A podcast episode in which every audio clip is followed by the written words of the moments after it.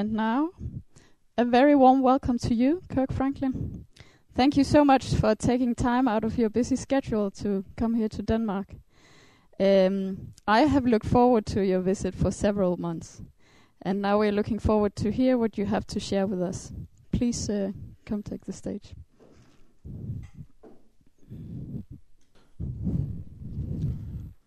Uh, thank you, uh, Lena, and thank you everyone for coming. Um, I believe this is probably um, one of the first times Wycliffe Denmark has done something like this, and I think they've taken a bit of a risk because uh, you don't know who's going to come. So it's wonderful to see uh, many of you come, and, and uh, many of you were here this afternoon. And I'm I'm going to make a commitment to those of you who were here this afternoon that I won't repeat anything um, and I'll try to give you a completely different uh, information. And I also understand there'll be a question time uh, later, and so I'll just encourage you to keep those great questions for later, and, and we'll we'll just proceed. Um, it's a great privilege to be here in Denmark. Um, Wycliffe Denmark is is obviously a, quite a small organization, and anything we can do globally to encourage it and strengthen it and encourage you as Christians here in Denmark to see the bigger picture of what's happening in the world, and it's a privilege to be here. I thought I would start with, um, not not with that slide. Sorry. Uh, I, I, I wanted to to just anchor some of what I'd like to say from from the situation that happened in, in Acts chapter two. Um, I was not brought up a Pentecostal, so I was not brought up uh, studying this passage from a Pentecostal point of view, but I looked at it later to say, well, what really did happen in that encounter with the Holy Spirit? And I think if we study the passage well, we realize that there were Jews who had gathered from perhaps up to 15 different regions and countries, and the, host, the Holy Spirit had descended on the disciples and he miraculously enabled them to speak all the languages that were represented in the room. So the languages being spoken were the languages the people in the room spoke. Uh, I know uh, the reason I say I don't have a Pentecostal background is I, I've heard sermons that these were heavenly languages that were spoken by the apostles, but that's not actually what the text says. Text says it was languages that the people in the room spoke who came from all these other regions, and therefore I think that and, and even as we know, some of the participants said we hear them declare, we hear the disciples who are speaking our languages declaring the wonders of God in our own language. And this this one event seems to be a very clear indicator that God really does accept our languages. This is an important concept because um, I grew up in Papua New Guinea, and Papua New Guinea has 869 languages. Um, 869, uh, approximately 6 million people. Is that roughly the size of population of Denmark? Okay.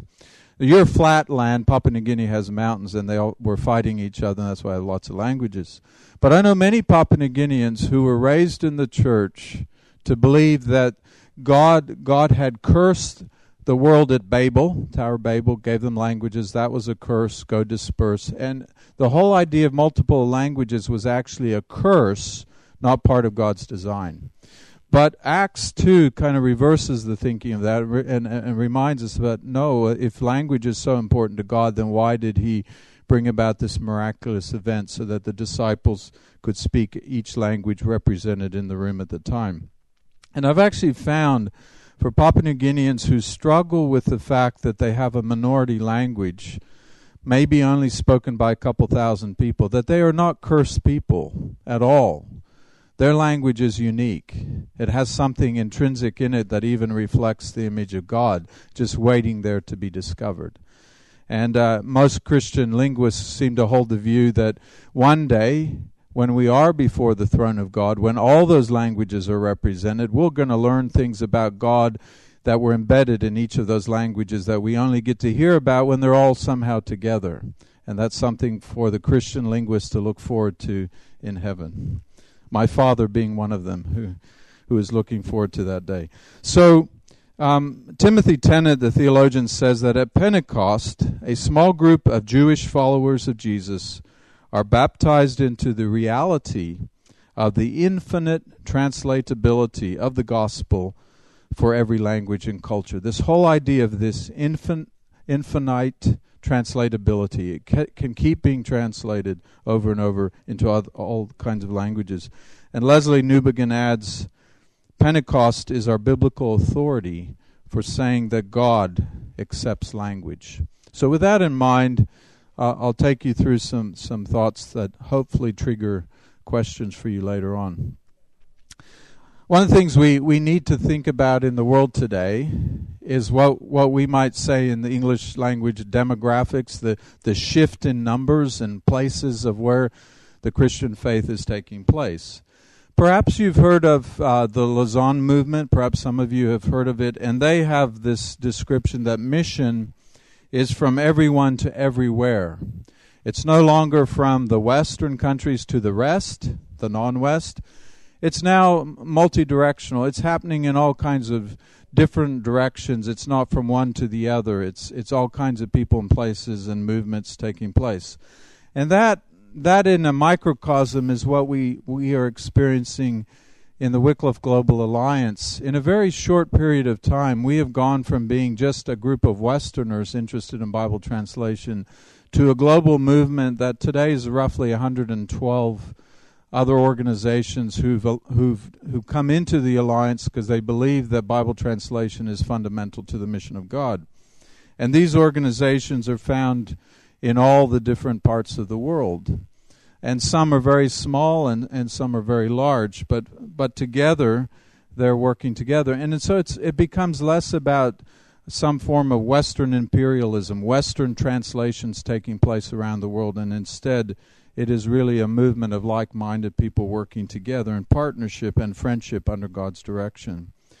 And fundamentally, I think if we we if we were to ask these people who are involved in the Bible translation movement, what what is it that you believe? And we would find that we they believe that the translation of the Bible into the world's languages is absolutely fundamental to God's mission. There are too many examples where that if that hasn't taken place sometime in church history, then the church has faltered. And I think we could even look at situations today and say, where is the church weak?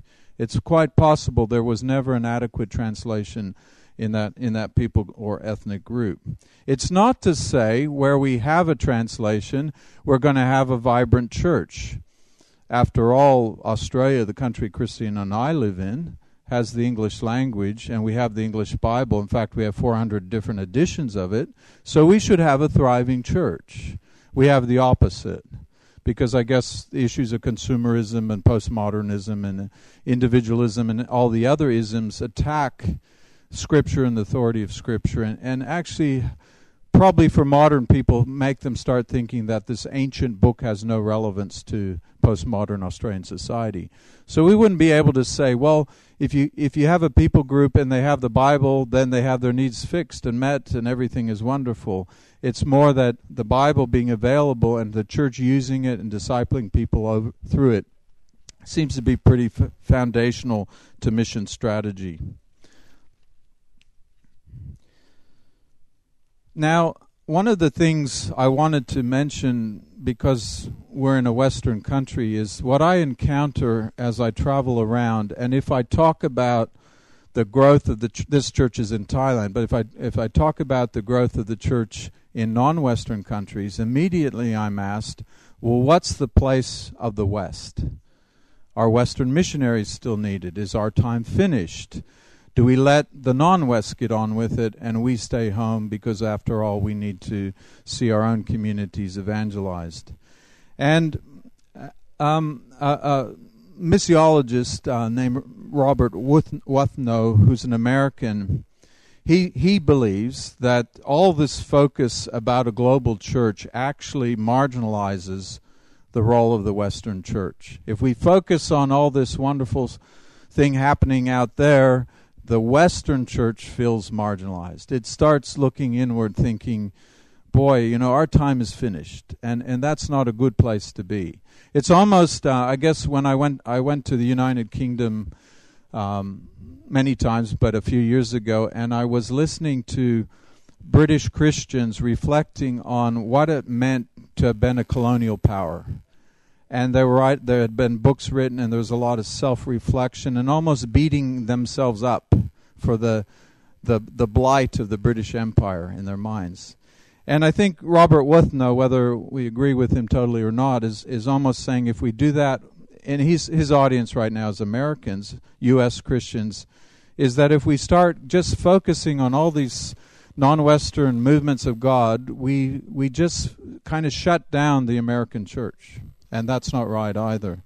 Uh, he he believes the American and he includes the Western Christianity is still shaping global Christianity, and it will continue to do so. And he cites things like publishing, broadcasting, media, etc., still often have their influence coming from the West, or at least the technology, the thinking. Uh, it's very difficult to publish academic uh, theological work in the non West. It takes money, it takes resources, and so often that is where the Western contribution might be. And so he says, even though we see the shift of what we may say is the majority of Christians are now in the global south, he still believes the organizational and material resources of global Christianity will continue to come from the West, and the particularly the more affluent countries. Now, that's probably true, and, and I think there's a place for that. But perhaps a better way of thinking about it is that we got to, as as an, a man named Mark Shaw writes, we have to think of all all nationalities, all cultures, all aspects of the church are cri- critical to what God wants to do in this world, and that we have to move beyond the traditional view of, of center and periphery. In other words, uh, the West used to be in the center, the rest were the periphery. Now the West feels like it's the periphery while it watches the church in China explode or the church in Nigeria explode. And, and you get this shifting from the periphery back to the center. And this is not a healthy view. Um, what, what Mark Shaw would say, and I would advocate, is that God's mission is actually polycentric. And what I mean by polycentric is that it has multiple centers of influence. There is no one center of influence in Christianity anymore. Maybe in the past Constantinople or, or the Vatican or Rome or or some cities in the United States or London had that that singular center of Christianity for influence. But today it's multiple centers. I could take you to so many places in the world that are influencing Christianity, at least in a regional dimension. And so this idea that it's polycentric is multiple centers of Christianity uh, taking place and influencing it. But furthermore, if we think our theology is biblical, maybe we need to believe that all are central and all are peripheral, and it really is only God who's the absolute center. The rest of us are really uh, peripheral or central, but not the ultimate central center. It's only God, and it's always about God. So anyhow, that's that's something to try to keep this balance. But Because for me, it's very important if we want to talk to the global church. We do not want to marginalize the Western church and say, thanks so much. We've got it covered now. We just need your money, by the way. Um, you know, keep sending that. It's it's it's much more uh, complex than that and much more relational. Now, um, I wanted to talk about Ethiopia not because I'm an expert about it, but because of all the Scandinavian uh, connections, or actually Nordic connections with mission in Ethiopia. And there's a very important link to Bible translation in Ethiopia that's worth exploring. Um, you probably know this, at least as many of you, many of you been been there, and you know how proud Ethiopians are that they were never colonized. Out of all of Africa, they were never colonized. has anyone been to Ethiopia and experienced that? Uh, I experienced that within five minutes of being picked up at the airport by an Ethiopian taxi driver. He just proudly said, You know what, Mr. Franklin, we're the only country in Africa that was never colonized. We defeated the Italians in 1896. I wanted to say I never thought of the Italians as a colonial power, but I didn't want to be rude. So he was very proud. And then, and then, of course, and he was probably a marginal Christian at best. He he said that the Bible is full of references to Ethiopia, and I said, "Well, how many?" all lots. So I did my homework, and yes, if you look at the land of Cush as well as direct references, there seems to be at least 15. Perhaps the most famous is the the court official of Queen Candace in, in Acts um, that uh, the Apostle Philip encounters. Um, you remember the story, uh, also called the Ethiopian eunuch, who's reading and studying uh, Isaiah 53 and wondering what this means. And Philip explains it, and one thing leads to another, and, and this uh, Ethiopian puts his trust in Christ and is baptized. And as far as the Ethiopian at least evangelicals are concerned, he took the gospel back to Ethiopia, even though they can't necessarily directly prove it, they, they see the influence of it.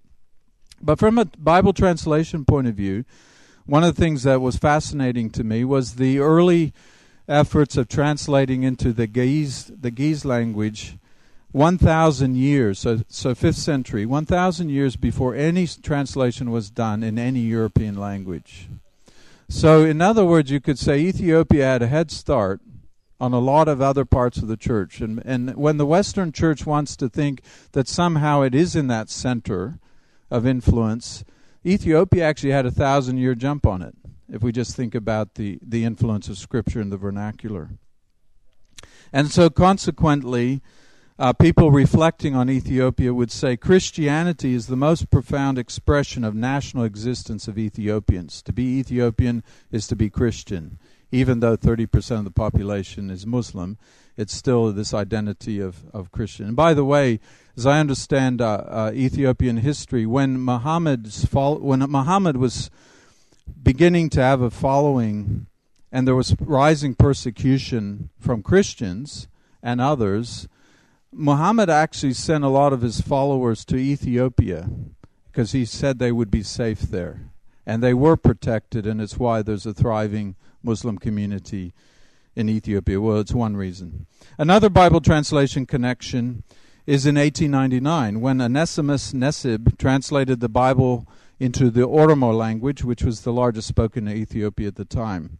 The Roman Catholic Church excommunicated him but Nesib taught the scriptures, ran literacy classes, and he reported to the Swedish Evangelical Mission, who was sponsoring him, in 1920. He wrote, Many thousands are convinced of the truth of the Bible.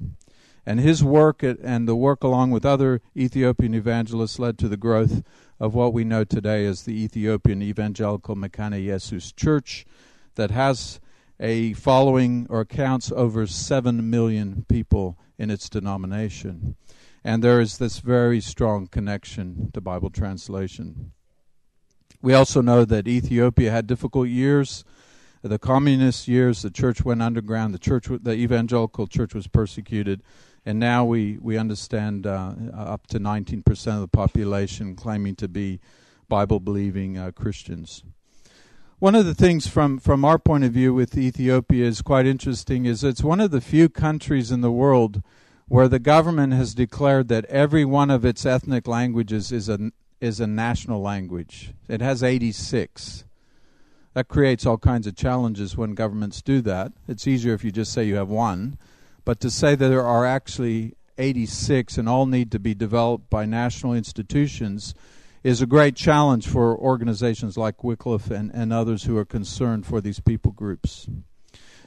Because I was coming to Denmark, I should have opened up saying that, you know, Australia is so privileged that you have a princess that you love from, but I forgot.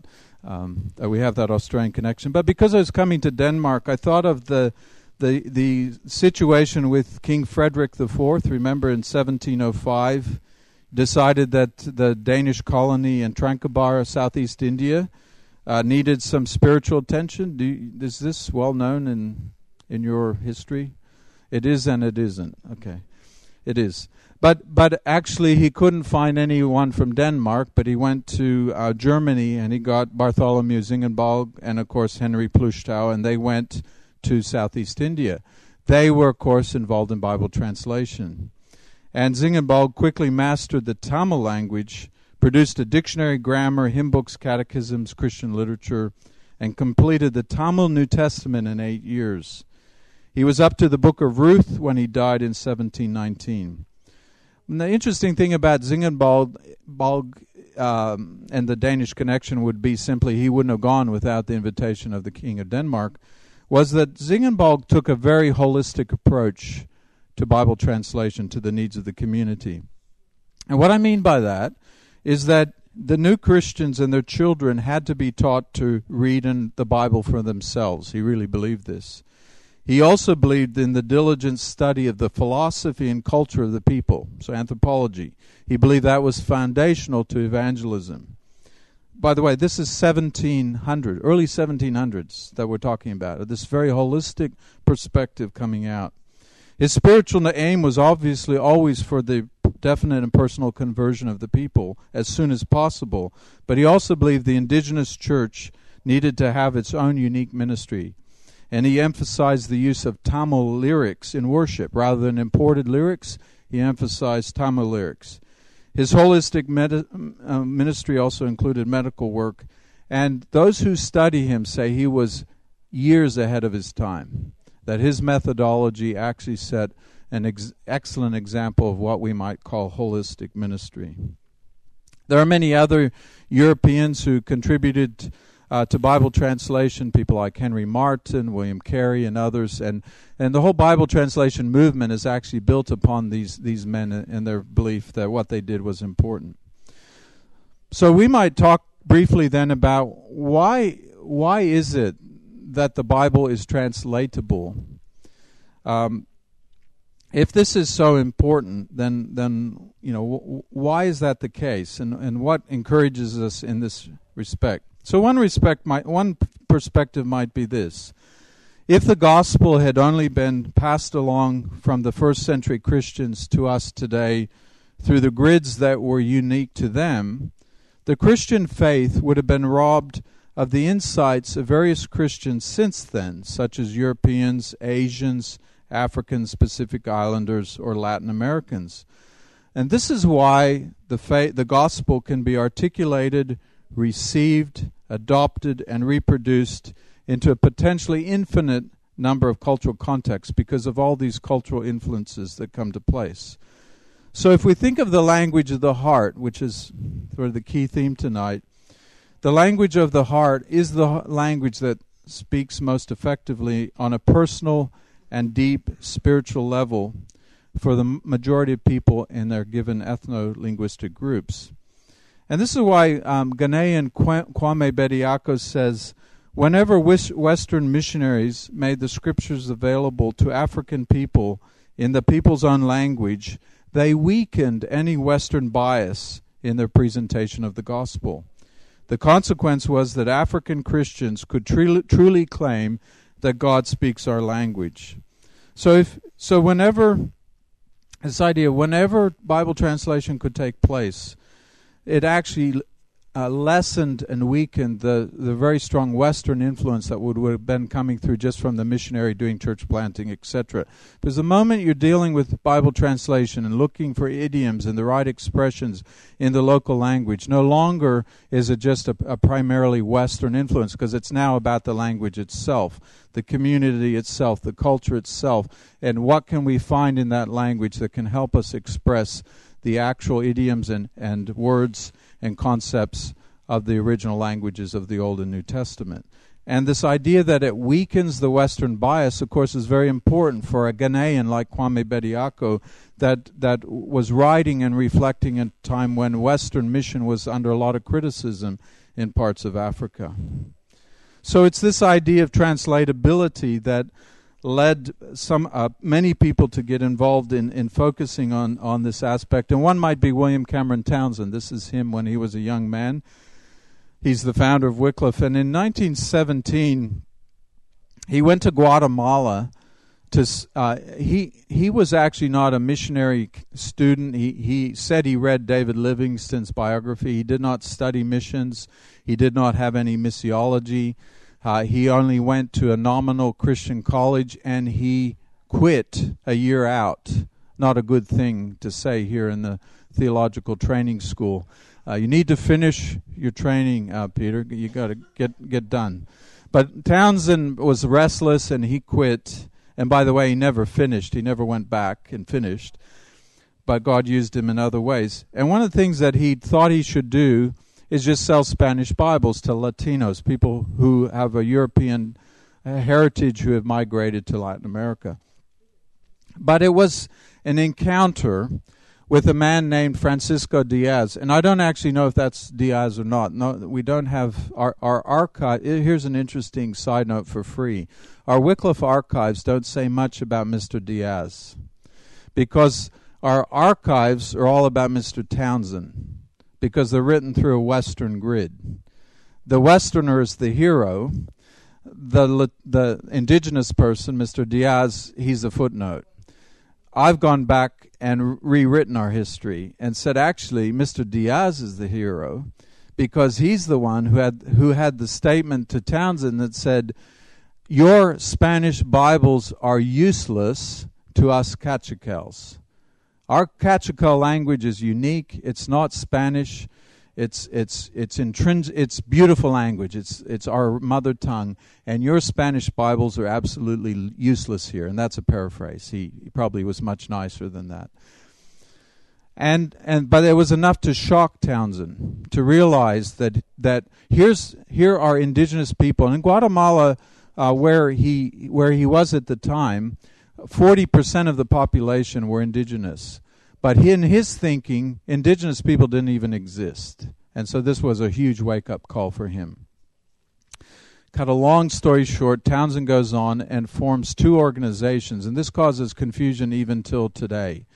There's SIL and there's Wycliffe, and they are separate, and I'm not in charge of SIL. Um, there's another guy in charge of SIL. Uh, but we work together, and we do, we, we are partners together. And if you want to know more than that, you got to pay a lot extra for a longer time because it's a full briefing and it and it's very complicated. Somebody, um, some of our leadership has have consistently said that the Wycliffe SIL structure is the most complicated mission structure on the face of the earth. So that's why we don't want to bore you with that tonight. But Townsend set up two two organizations for two strategies, and he used the SIL organization, Summer Institute of Linguistics to spearhead his work into Mexico because in the 1930s, Mexico was closed to Protestant missionaries. It was Roman Catholic territory.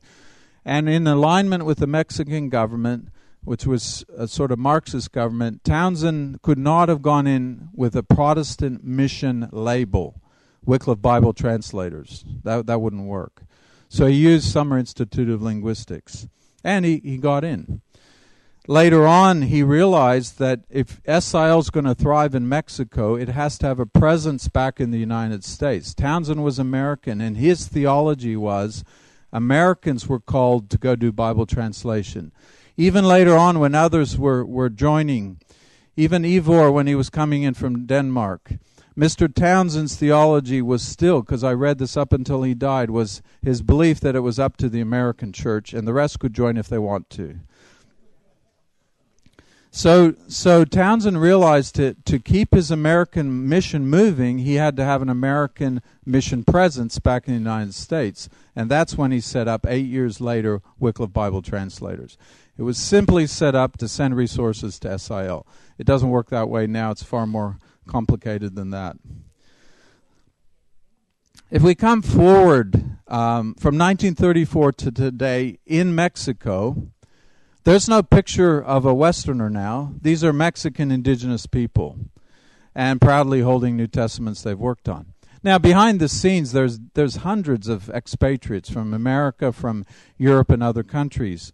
But the indigenous people have really caught the vision. And they've moved from thinking, oh, this is a foreign activity, it's good for us, but it's not really for us. They've even formed their own organization. It's called UNTI, Oh, Union of National Translators. They have over a hundred national translators in their organization. This is significant in Mexico because these indigenous people are only 15% of the population. And the first time in their history, they have an organization the government recognizes that allows them uh, to even receive government assistance to do Bible translation in their own language, particularly if it's language development. I think the government's less interested in Bible translation, but certainly interested in literacy and language development, which helps Bible translation. And this man here, Luis Chavez, on, on this side, has become a spokesman within to the Mexican government about the importance of the indigenous people's culture. He runs festivals each year that showcase the indigenous people's culture, but he does it motivated as a Bible translator, as a Christian who's concerned about the cultures, that they not be wiped out by the predominant Spanish Latino culture. And the Mexican government is getting behind that. Now, I was. I was preaching at a church in Mexico um, a couple years ago at, at Luis's invitation.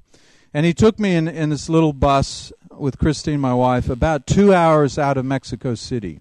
I don't know if you've ever been to Mexico City, one of the largest in the world, over 25 million people. Takes you hours just to get out of the city. But once we were out of the city, going along this four lane highway, we pull off after about an hour and a half into this smaller sealed road, bitumen road, to, and we get in a, within a few minutes to a community of people. And they are from the Mazahua language. And I'm invited to speak in their church. And I had the most unusual experience preaching. I preached in, pre- in, in English, and I was translated into Spanish. And then at the end of the service, a Mazahua man got up and gave the sermon again in Mazahua language. I was really concerned. You know, you know Chinese whispers and all. I, I was really wondering what he preached. The problem was no one knew but those people. The people with me, like Luis, he, he, he doesn't speak Mazahua. He speaks Spanish. So Luis then got up and said, This proves why you need a Bible translation for yourselves.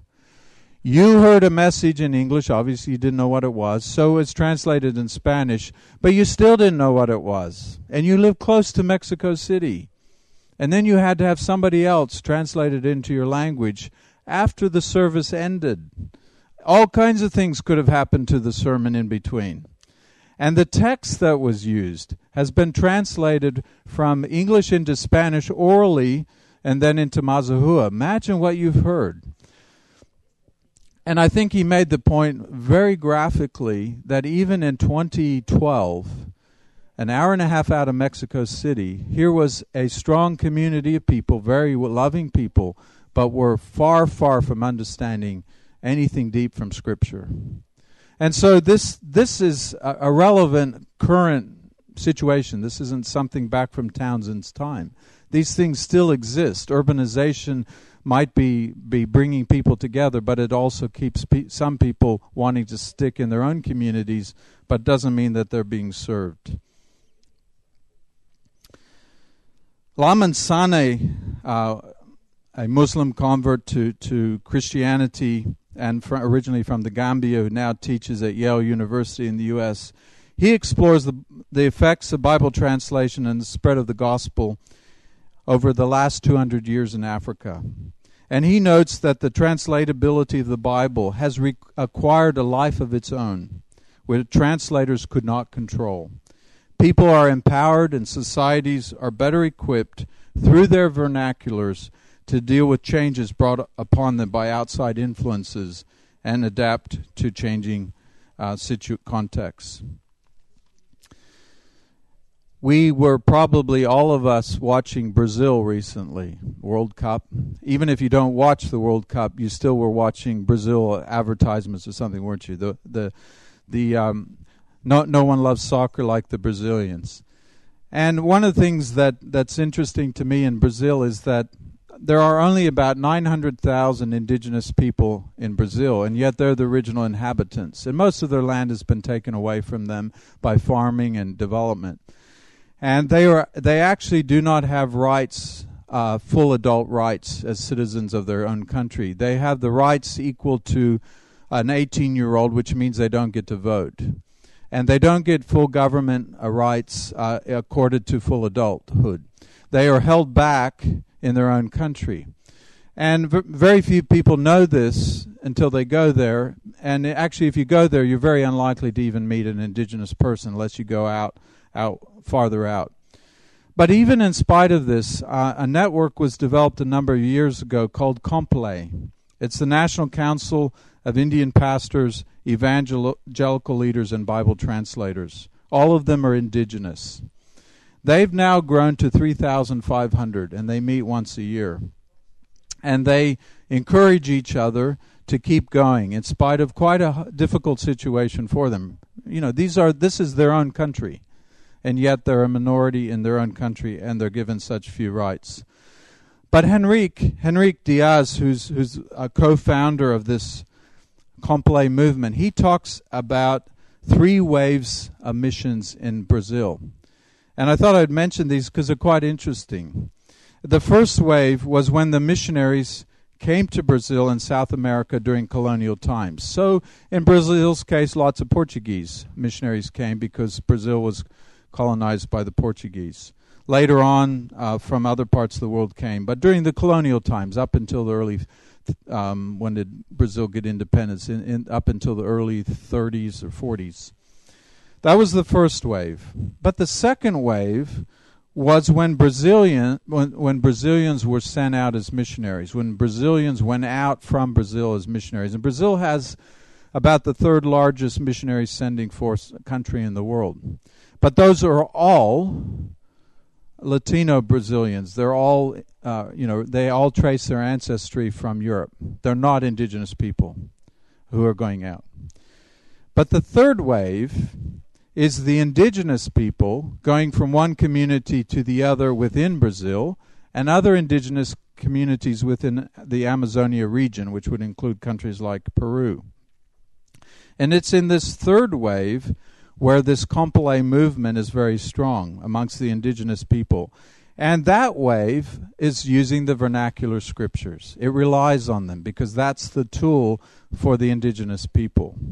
So here's this movement taking place without any Western influence, without any Western money, uh, a movement of indigenous people to indigenous people because of the concern that their vernacular, their heart language needs to remain strong because it's the one thing that gives them an identity in a country that's now become quite a global player, part of the BRICS country. You know about Brazil's economy and its muscle, and it's quite a quite a powerful country. These indigenous people will get marginalized, squashed out, and cease to exist unless they believe they can hold on to their language, hold on to the gospel's impact on their language, and that creates their identity that will hold them together. Now, I'd like to um, to close so that we have time for coffee. It's not fika because we're not in Sweden. What, what's Denmark coffee? Uh, no, that's too hard to say. um, we'll have that and the, and then questions later. But let me just say this. Um, as a result of the extraordinary effort of Bible translators, whether they're indigenous, whether they're Latino, whether they're Western, whether they're Papua New Guinean, whoever, out of the extraordinary efforts of Christian linguists and Bible translators, more people pray and worship in more languages in Christianity than any other religion. Um, over four and a half thousand languages uh, have some as, some parts of Scripture in them. Imagine what this must mean to God. Put yourself in God's shoes. Language is not a curse of humanity, it's a blessing. Language reve- reveals some of the divine attributes of God. Each language has something in it, something characteristic in it that's unique. Our, our Father in heaven is listening to the praises of his people in their languages. That must be that must be really I, I, guess thrilling is too weak for God. It, he must be really uh, encouraged, joyful, happy that he can hear his people praising him in their own languages, perhaps reading psalms back to him in prayer that are in their own language. And what an amazing day it must be for him watching this unfold, moving from just a few languages in the world, Western languages, to now this, this global response. And as Lamin Sanneh says, without translation, there would be no Christianity or Christians. And that translation is the church's birthmark as well as its missionary benchmark. The church would be unrecognizable or unsustainable without it.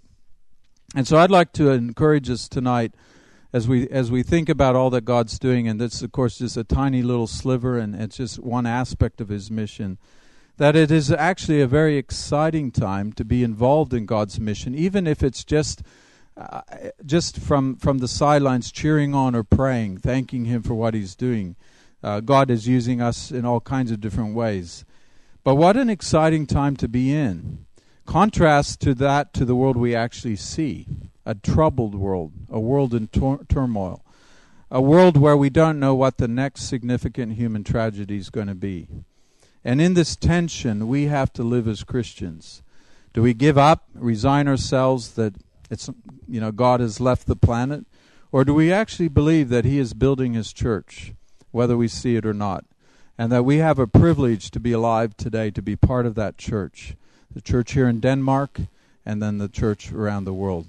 So thank you for for this time together, and I trust that it's it's been an encouragement to you, and may God bless you and strengthen uh, your faith and walk with Him.